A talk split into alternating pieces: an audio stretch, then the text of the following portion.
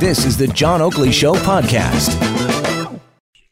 We are replete with topics worthy of discussion for Pizzaville, pound 3636, with our panel, Stephen Holyday, David Wills, and Adrian Batra. By the way, Stephen Holyday is the deputy mayor. What's the situation with road clearing in Toronto? I'm kind of curious because I'm hearing reports that the 311 line has been overwhelmed. They're not even answering in some cases anymore. Well, every winter we get these calls. I've actually been giving it a lot of thought because of three major snow events. So I can tell you in my office alone, we had some calls on the first one. We had a lot of calls on the second snow event, which was a few weeks ago. I think we had two or three from yesterday's dumping. But there's no question, there's been a lot of media attention on this, and rightfully so. We had some real difficulty with the last snow clear. I think that really has to do with Mother Nature more than anything else. But people are upset, and I think that's somewhat people supplanted with some anger with the government in general. But what I am detecting is this longer narrative about snow clearing and having those services universal across the city. We're talking about hundreds of millions of dollars of plow contract. I think snow clearing is about $21 million. So if we got into the game of trying to clear every sidewalk in the city and have workers out there with hand shovels digging it out, this is a serious implication for taxpayers. So I think there's a larger political discussion being set up on this, and we're seeing the little harbingers pop up in different places, and I wonder if we'll see something in budget time, which is coming up next week. Well, so I don't think actually Torontonians know that.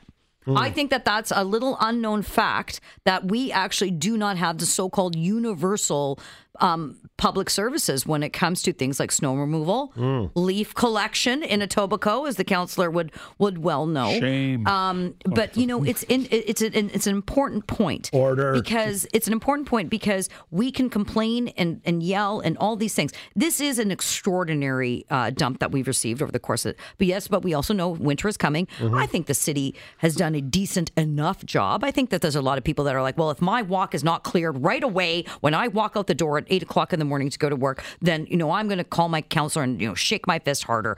But there are financial implications if we suddenly have, you know, the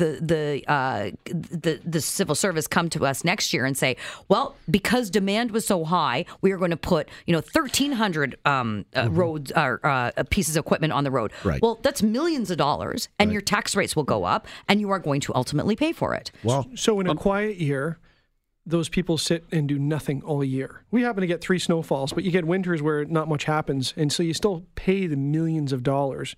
And so I remember there was a big criticism on the government recently because there was a snowstorm in April. Remember that? And people, where's the plows? Well, you know, the plow contract had ended in March 31st because we used a scientific decision to say it's pretty unlikely we're going to get a snow dumping. And if we had retained that contract, we're talking about millions of dollars over decades of years. It's a whole lot of money. What I will say, though, and I'll remind everybody, the bike lanes are kept perfectly clear. Yeah. You're being fix that, Deputy Mayor. That, wow. I've heard you and I've heard Warren Kinsella rave about that.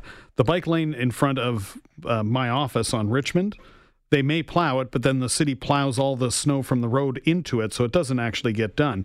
The one thing, you know, you talk about, oh, it's going to cost this much to give equality, to do universality.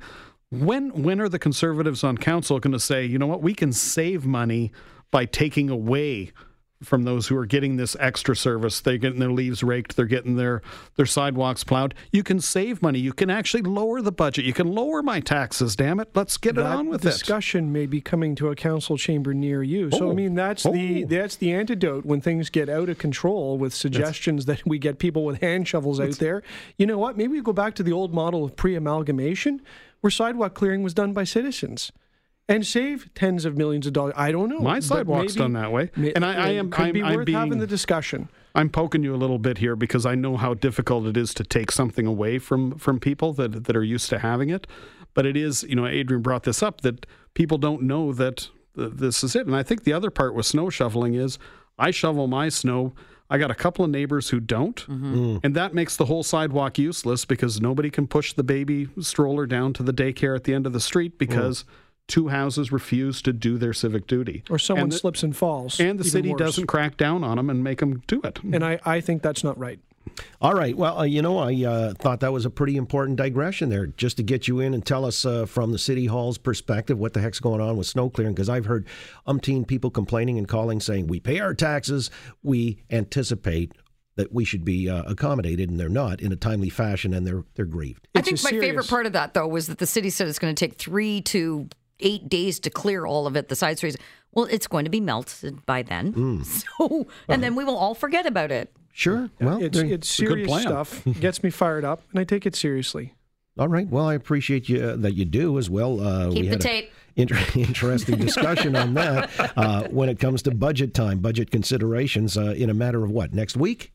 Yes. Next week. Well, all right. Well, by the way, speaking of snow jobs, what are the Liberals planning with this bill they're proposing to give pardons to people with criminal possessions for pot possession charges? Let's find out if this is, in fact, something that merits serious consideration. They're saying anywhere from 250,000 to 500,000 Canadians are sort of languishing under this yoke. That in a moment with our panel. Topics worthy of discussion continues on The Oakley Show. Global News Radio, 640 Toronto.